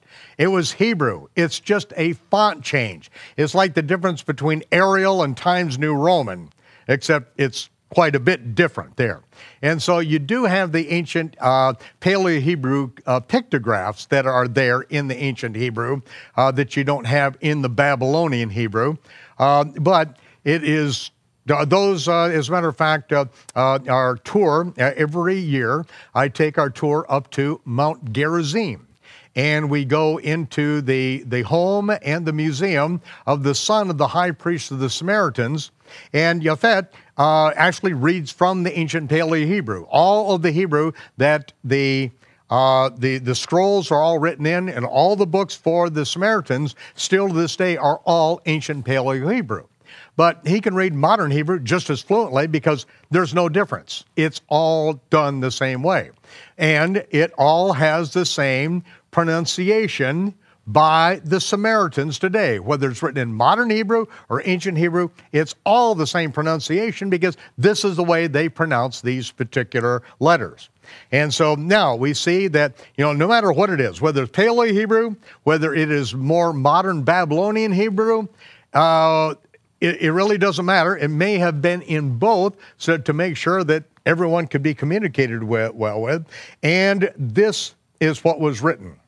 And he wrote in verse 10, in Achashverosh's name, seal it with the king's ring, sent it by letters, by post on horseback, riders on mules and camels, and young dromedaries, wherein the king granted the Jews, which were in every city, to gather to themselves together, and to stand for their life, and to destroy, and to slay, and to cause to perish all the power of the people and, and province that would assault them, both the little ones and women and to take the spoil of them for a prey. Upon one day in all the provinces of King Achashverosh, namely, upon the thirteenth day of the twelfth month, which is the month of Adar. And then it says in verse 13, the copy of the writing for a commandment to be given in every province was published unto all people, and that the Jews should be ready against that day to avenge themselves on their enemies. So the post that rode upon the mules and the camels went out, being hastened and pressed on by the king's commandment. Now, this is the third month. And yet they need to get to the entire empire because now it has been three months that the other order had gone out from the signature of Haman, and now it's, it's getting around to all the kingdom and people are hearing about this through the entire empire. Now it's three months later, and another post has to come out because now to get to these this far ends of the empire, to then allow the Jews to circumvent this order to exterminate them, they have to, got to get ready. They have got to be able to get the armaments and everything that they need to be able to protect themselves because now they have an order from the king. They can arm themselves. They have the right to keep and to bear arms now and to get ready against an assault from the outside and an assault from the inside. Because again, these are people in the empire, in the provinces, that are planning on taking the people out because they see the advantage of wiping out all the Jews. And so, now that the, the Jews have the order and they can arm themselves, now they get ready. And, and so we will uh, continue on. And the decree was given at Shushan, the palace. Verse 15 And Mordecai went out from the presence of the king in royal apparel, of blue and white, and with a great crown of gold, and with a garment of fine linen and purple. And the city of Shushan rejoiced and was glad, because a righteous man is now in charge of the empire directly under King Achashverosh. And so when the righteous rule, the people rejoice. When evil is brought in and you have an evil person sitting in that seat of authority, then the people are greatly distressed and saddened because a totalitarian government right around the corner, we see that, that Mordecai is one that does good and looks out for the welfare of his people and not, not out for the welfare of himself. We'll see that a little later in the text. And then in verse 16, and the Jews had light and gladness and joy and honor. People honored them. And in every province and in every city, wherever the king's commandment and his decree came, the Jews had joy and gladness. And they, they, they had a feast. It was a celebration and a good day, Yom Tov. And many of the people of the land became Jews because the respect of the Jews fell upon them. And so we see quite a change in the empire to where those who were not even Jewish said, you know, I want to be one of you, uh, one of you. I want your God to be my God. I want your people to be my people. I want to attach myself to Israel. Now, chapter 9, verse 1. Now it is the 12th month. That is the month of Adar. It's the 13th day of the month that the king's commandment and his decree drew near to be put into execution in the day that the Jews hoped to have power uh, over them. Uh, excuse me, excuse me, the, the day that the enemies of the Jews hoped to have power over them, though it turned to the contrary, that the Jews had power over those that hated them. Then the Jews gathered themselves together in their cities throughout all the provinces of King Ahasuerus to lay hand on such as sought their hurt. And no man could withstand them, for the fear of them fell upon all people. And all the rulers of the provinces, the lieutenants, the deputies, the officers of the king helped the Jews because the fear of Mordecai fell upon them. Mordecai is second in command. If they don't stand with them, there is going there are now going to be consequences to be paid for those who stand with evil. And so mordecai was great in the king's house. Mordecai which means little insignificant now he is great in the king's house. And his fame went out through all the provinces. For this man mordecai waxed greater and greater. The little man waxed greater and greater and greater Thus the Jews smote all their enemies with the stroke of the sword, and with slaughter and destruction, and did what they would unto those that hated them. And in Shushan the palace, the Jews slew and destroyed 500 men. And the 10 sons of Haman, and I'm not going to read their names because I do not want to pay them any respect. I do not want their names to be remembered. I want them to be blotted out as Haman's name is blotted out. All of the Amalekites who stand against the people of God, may their name be blotted out. May Hitler's name be blotted out. And so the 10 sons of Haman, who was the son of the doubled, or Hammedatha, the enemy of the Jews, they slew. They killed them all, killed every one of the ten sons of Haman. But on the spoil, they did not lay their hand. And we also see that this is a, a, repeat of what we see with, uh, with Abraham, came back from the slaughter of the kings. And uh, uh, the things that his men took, that was one thing. But Abraham said, I'm not going to take a thing. I'm not going to uh, take any goods, any spoils, or anything from you, lest it be said that you've made me rich, because the Almighty is the one that, that is my provider. He's the one that takes care of me. And this is what the believers, the children of Abraham, can rely on to this very day that we do not depend upon the world for our sustenance, we depend upon Him. He is the one who's put in place his laws, and he's told us how to handle things, what to do with them. We see that at the end of this book that, that uh, part of the celebration is to, at this point, to give to the poor, take care of those who have less or little, and to minister to the poor, the widows, the orphans. All these things are, are, are eternal rules that, that just never go away in the scripture. But they did not lay their hand on the spoil. They let other people take it, but they did not kill these people uh, for the spoils.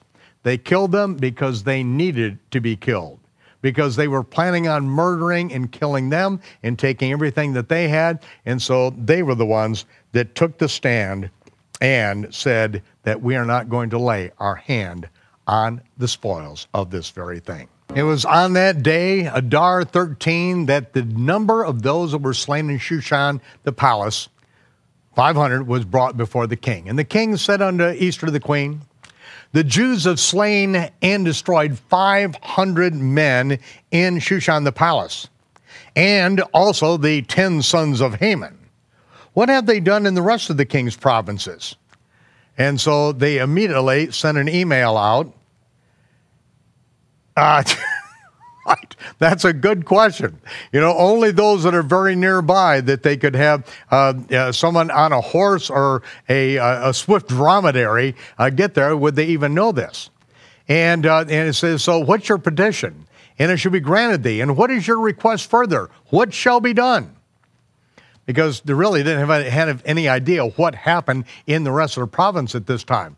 Then said uh, Esther, If it please the king, let it be granted to the Jews which are in Shushan to do tomorrow according unto this decree. And let Haman's ten sons be hanged, impaled upon the gallows. Now we see an impalement that takes place after the bodies are, are after the people are dead. And this is the very thing that we see in the time of Joshua, uh, that they were hanged upon 10 trees, etz, which is the same word for gallows here, etz, which is an impaling stake. They hung the people after they were killed on an impaling stake as the dishonor, uh, because as it is written, uh, cursed is everyone who is hanged upon a impaling stake, a tree, an impaling stake a stauros in Greek, if you please. And so here it is. It, it is the, the ultimate in insult to take a dead body and then to impale them one after another. Now they're 11 deep. They've got Haman on the bottom who's been impaled vertically from the seated position all the way through coming out his mouth. And then you got his sons jammed one on top of another, uh, all right, all the way down. Uh, uh, on this gallows. And the king commanded that it be so done. Okay, go ahead. Impale the rest of his sons and let it be done in Shushan because we can get the word out throughout the entire uh, city of Shushan. And so they gathered themselves together on the 14th day also of the month of Adar, and they slew 300 at Shushan. But on the prey they did not lay their hand. But the other Jews that were in the king's provinces gathered themselves together.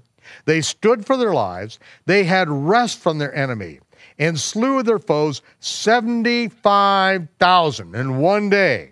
But they laid not their hands to the prey. On the 13th day of the month of Adar, and, uh, and this is what they did on the 13th day. They killed 75,000 in the empire on that one day, didn't take any of the, of the spoils, uh, for, uh, ex- uh, for killing these people who were gathered together to kill them. And that's an important point. They just didn't go out and start butchering everyone. The ones that came after them, they showed absolutely no mercy. You never show mercy upon the merciless because if you do, then you are then not being merciful to the righteous.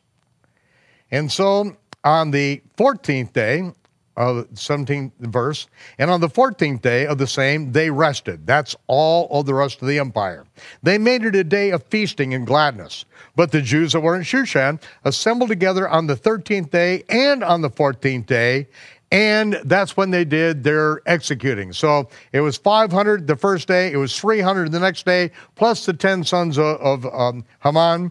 And then on the 15th day of the same, they rested. They made it a day of feasting and gladness. Therefore, the Jews of the villages that dwelt in unwalled towns made the 14th day of the month of Adar a day of gladness and feasting, and Yom Tov, a good day, and of sending portions of gifts, Thanksgiving gifts, one to another. And Mordecai wrote these things, and he sent letters unto all the Jews that were in all the provinces of the king Achashverosh, both nigh and far. And so now this word goes out from Mordecai about this. And what is it? To establish this among them, that they should keep the 14th day of the month of Adar and the 15th day of the month of Adar every year. In verse 22, as the days wherein the Jews rested from their enemies, and the month which was turned unto them from sorrow to joy, and from mourning into a good day. and they should make them days of feasting and joy, and of sending portions to one another, and gifts to the poor. And the Jews undertook to do as they had begun, and as Mordecai had written unto them.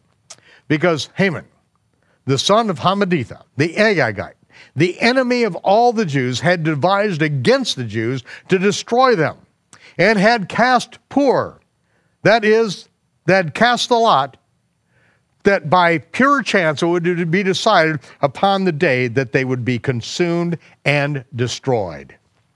But when Esther came before the king, he commanded by letters that his wicked device, which he devised against the Jews, now we're going back in time, and because this is again this is the writing of mordecai that is now going out to the entire empire and saying that when esther came before the king he commanded by letters that his wicked that his wicked device which he devised against the jews that's haman's device should return upon his own head and that he and his son should be hanged on the gallows so he's letting everyone know that Haman, who is the most revered, the most respected one in the entire empire, when he came against the Jews, this is what happened to him.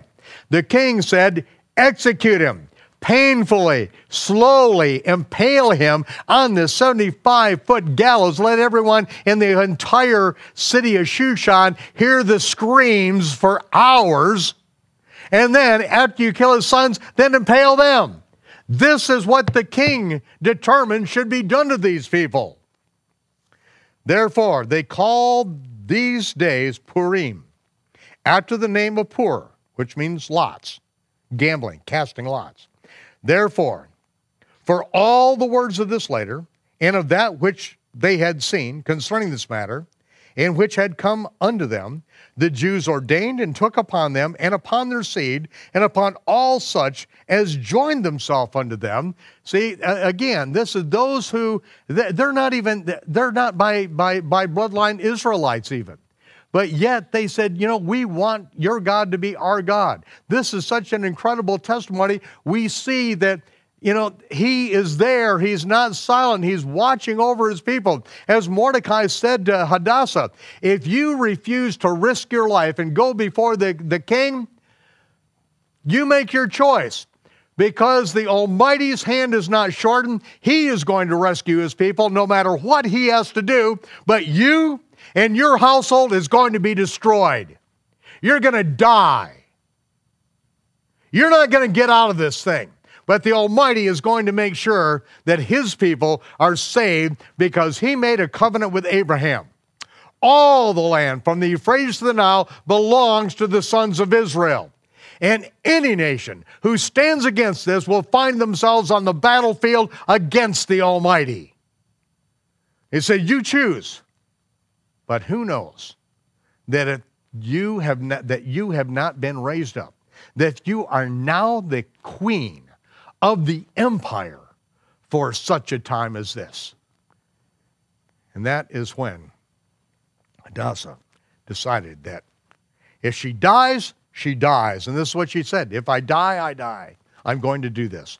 But you fast for the next three days and three nights.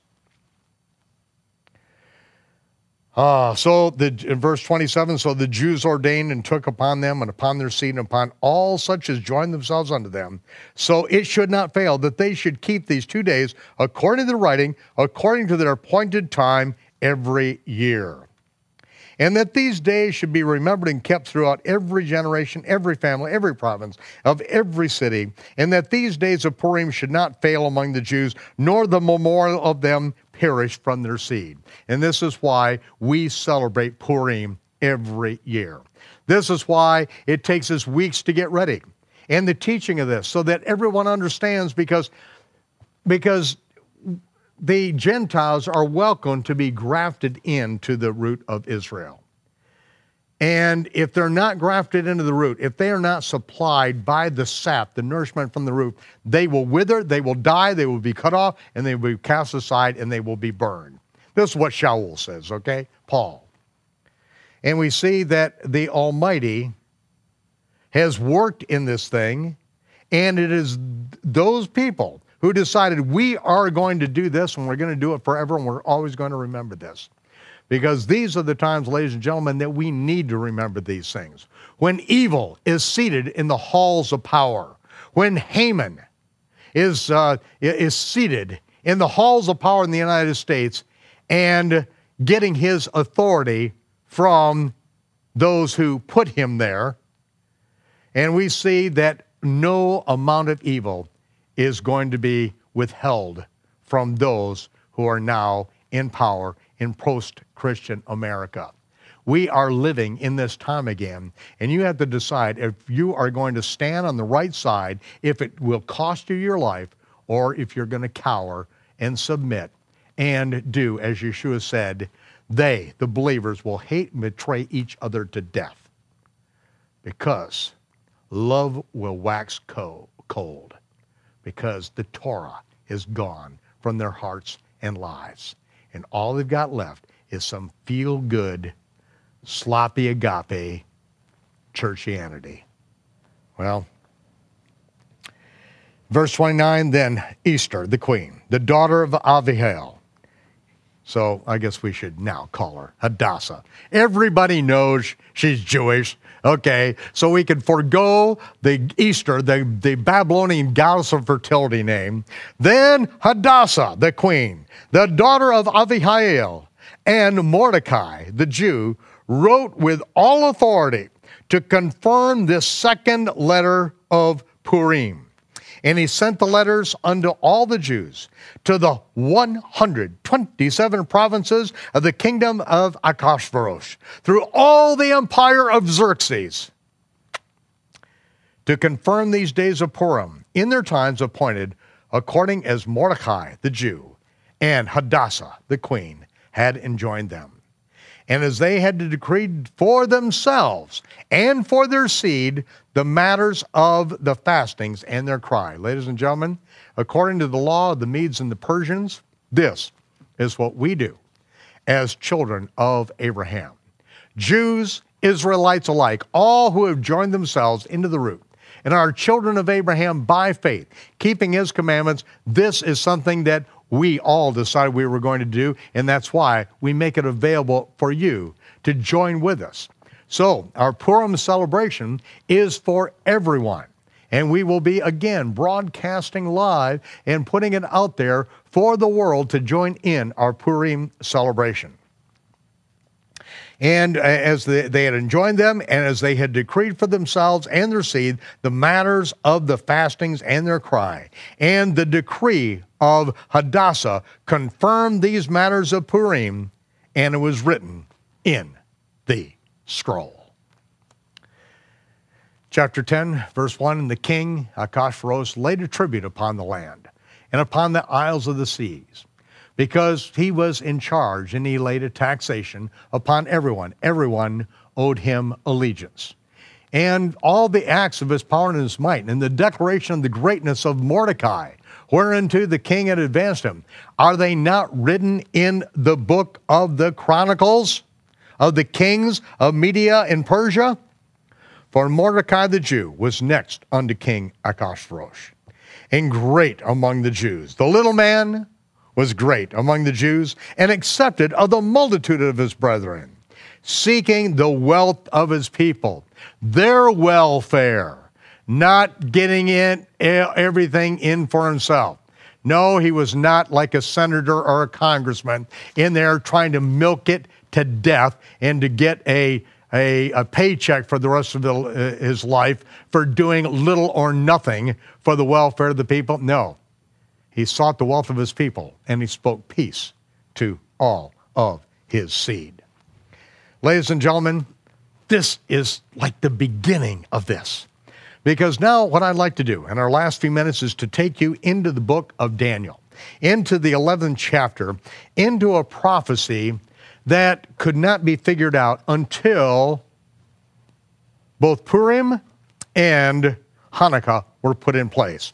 And we're going to read in Daniel chapter 11 in verse 1, uh, verse 31 armies shall invade on his behalf, and they shall pollute the sanctuary's strength, and shall take away the daily sacrifice, and they shall place the abomination that makes desolate. Now, historically, we know that 168 before the common error. That's what BCE, remember?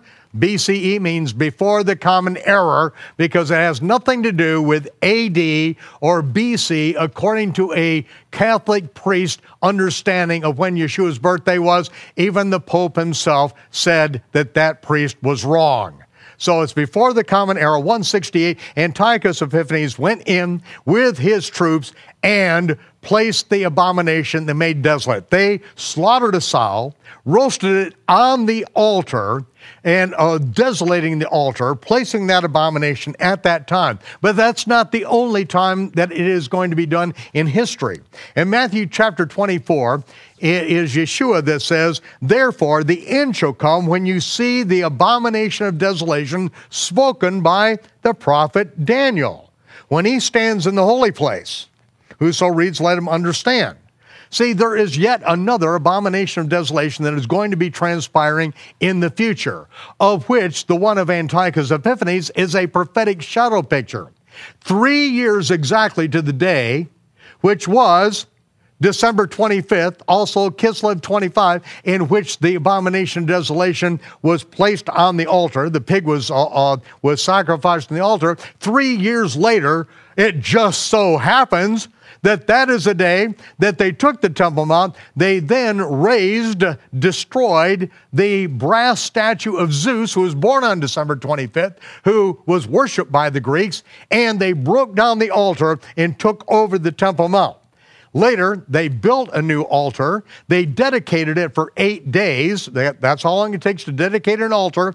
And that is why it's called Hanukkah or dedication, literally dedicating the altar. That is what Hanukkah means. And that's what it's all about. Now, let's continue on with Daniel, though. Now we're back in verse uh, uh, 32. And such as do wickedly against the covenant and what is this covenant that is speaking of? It is the covenant that Abraham and the was uh, was made between the Almighty and Abraham. All the land from the Euphrates and out belongs to the sons of Israel. You don't give the land away, you don't sell it, you don't lose it in a war. You stand your ground. All that do wickedly against the covenant shall he corrupt by flatteries. But the people that know their God shall be strong and do exploits. The definition of the word exploits is that which would make James Bond cringe under his bed in the fetal position for fear. And they that understand among the people shall instruct many, yet they shall fall by the sword. They're going to be killed. Those that understand are going to be killed. And they're going to fall by flame and by captivity and by spoil many days. Now, when they shall fall, they will be helped with little help, but many shall cleave unto them with flatteries. That's why I don't give any ground to those who try to flatter, those who try to bribe, those who try to seduce, saying, Oh, I'll give you money if you do it this way. I'll give you a bigger tithe if you do it that way. No, not going to go. Neither the flatteries nor the bribery. I will not be blackmailed. My ministry can't be blackmailed. People can try to steal from me, they can try to kill me, but I'm not backing down. So don't try it.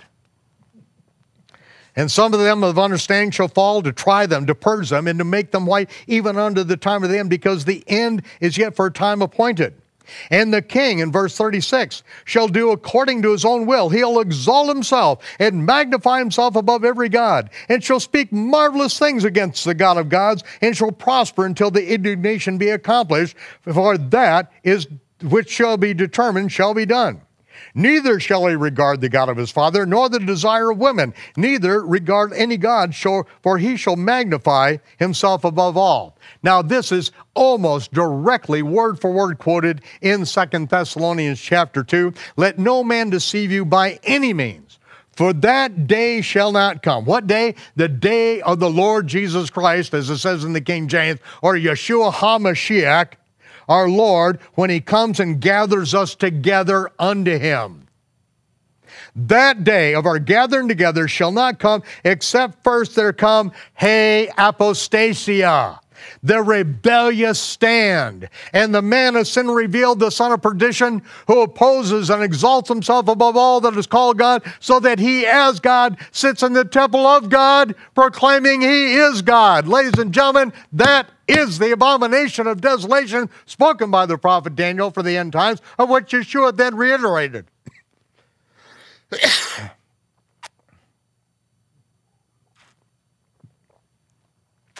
Passion drives dries the throat.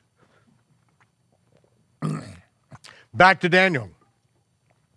Thus shall he do to the most strongholds with a strange God, whom he shall acknowledge and increase with glory.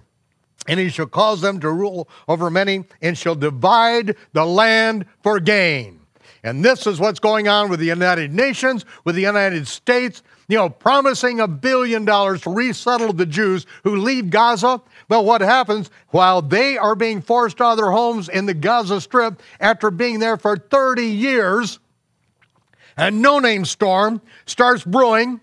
It hits the, the, the most religious city in America, New Orleans, and the United States never pays the $1 billion. You know where those Jews are today? They are still living in tents. They're still in squalor because the United States lied to Israel. The Almighty does not stand for that. You stand against His promise. Ha! And divide the land for your own gain, and He shall plant the tabernacle of His palace or His command post between the seas and the glorious holy mountain, yet shall His end come. And then, in chapter 12, we have just a short time. At that time shall Michael stand up, the great prince which stands for the children of thy people. Ha! We read right here, we can go right straight to, to Revelation chapter 12. And there was a war in heaven. Michael and his angels fought against the dragon, and the dragon fought in his angels and prevailed not, neither was their place found any more in heaven. And then we go back in, uh, in, in Daniel and there shall be a time of trouble such as never was since there was a nation, even to that same time. Yeshua quotes the very same thing. For then shall be great tribulation, such as not been from the beginning of time, nor, nor ever shall be, and except those days be shortened, no flesh should be saved. But for the elect's sake, those days shall be shortened, shortened. And then back to Daniel, chapter 12. And at that time thy people shall be delivered, every one that shall be found written in the book. Many of them which are asleep in the dust of the earth shall awake, some to everlasting life, some to everlasting shame and contempt. And they that be wise shall shine as the brightness of the firmament, like the stars forever and ever and ever. That's why I say, people, we are not interested in the extras on the set. We're looking for the stars, those who are going to shine forever not those who want to play religion, not those who, you know, want to, you know, uh, take a, a, look at the narrow path that leads to life and then decide to go the way of religion. No, they are the extras on the set. Those are the ones that are going to be raised to everlasting contempt. We don't want to be in that category. There are a lot of people that do want to be in that category. Let them go. You can't do anything about those who are destined, who, who want to go to hell, who want to be raised to everlasting contempt, to be told, Get out of my face, I never knew you. You who work anomia, those who are anomia without Torah. You know, you want to live your own life, you want to do your own whole own thing this whole life, and then at the end think that you got some kind of reward coming? Forget it. But thou, Daniel, shut up the words and seal the book even unto the time of the end. Many shall run to and fro, and knowledge will be increased. And then, oh, here it goes, ladies and gentlemen. I heard the angel clothed in, in linen, and he said, It shall be for a time, a times, and a half a time. The very same phraseology that's used in Revelation 12 6 that the woman flees from the wilderness and fed for a time, times, and half a time, three and a half years. And then it, it, it goes on to say that in verse 9, go your way, Daniel. The words are closed up and sealed to the end of time. And then in verse 11, but I'll tell you that from the time that the daily sacrifice is taken away, the abomination that makes desolate shall be set up. There shall be a thousand two hundred and ninety days. Ladies and gentlemen, from Purim to Sukkot, in a three and a half year period of time, A little more than that, because 1,260 days prophetically is three and a half years. 1,290 days is from Purim to Sukkot. It's exactly 1,290 days. Blessed is he that waits and comes to the 1,335 days. From Aviv 10, which is the day the Passover lamb was paraded into the city of Jerusalem, the triumphal entry of Messiah, who said, You know, I've not come in my own name, I've come in the Father's name, you haven't received me. There's one coming in his own name.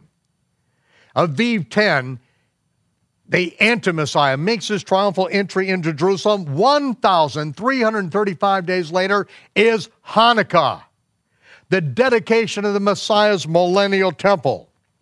But he says, go your way to the end. You're going to rest and stand in your lot. See, we learn from Shaul that the feasts of the Lord are prophetic shadow pictures of good things to come, the mechanism whereby the Almighty tells the end of time from the very beginning. And these numbers that could not be determined beforehand, we see that from Tevet 3, which is at, right at the end of the eight day Hanukkah dedication, from Tevet 3 to Purim is exactly 2,300 evening and morning oblations, 1,150 days. From uh, Purim to Sukkot is 1,290 days. From Aviv 10, the abomination of desolation, to Hanukkah is 1335 days. From Tishri 10, the confirmation of the covenant to Aviv 10 is 1260 days or 42 months or time times and a half a time. And from Aviv 10, the abomination of desolation to Tishri 10 is, again, which is Tishri 10, which is Yom Kippur, 42 months, 1,260 days, a time, times, and half a time. See, before Hanukkah and Purim were put in place, these things could not be known. Daniel was told, forget it, you're going to be dead and in the grave before any of these come to pass. But yet the Almighty is in charge of the universe.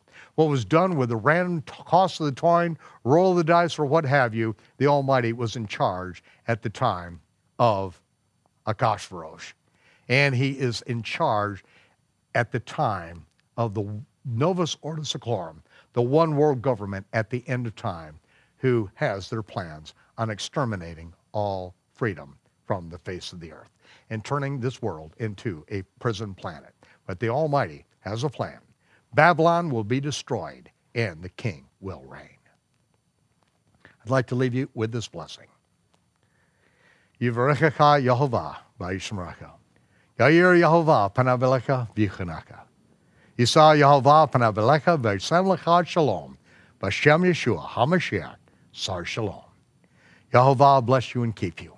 Yehovah make his face to shine upon you and be gracious unto you. Yehovah lift up his countenance upon you and give you peace in the name of Yeshua, the Prince of Peace. Shabbat Shalom, Shavua Tov. Have a good week, and we'll see you back here next week as we begin our exodus from Egypt.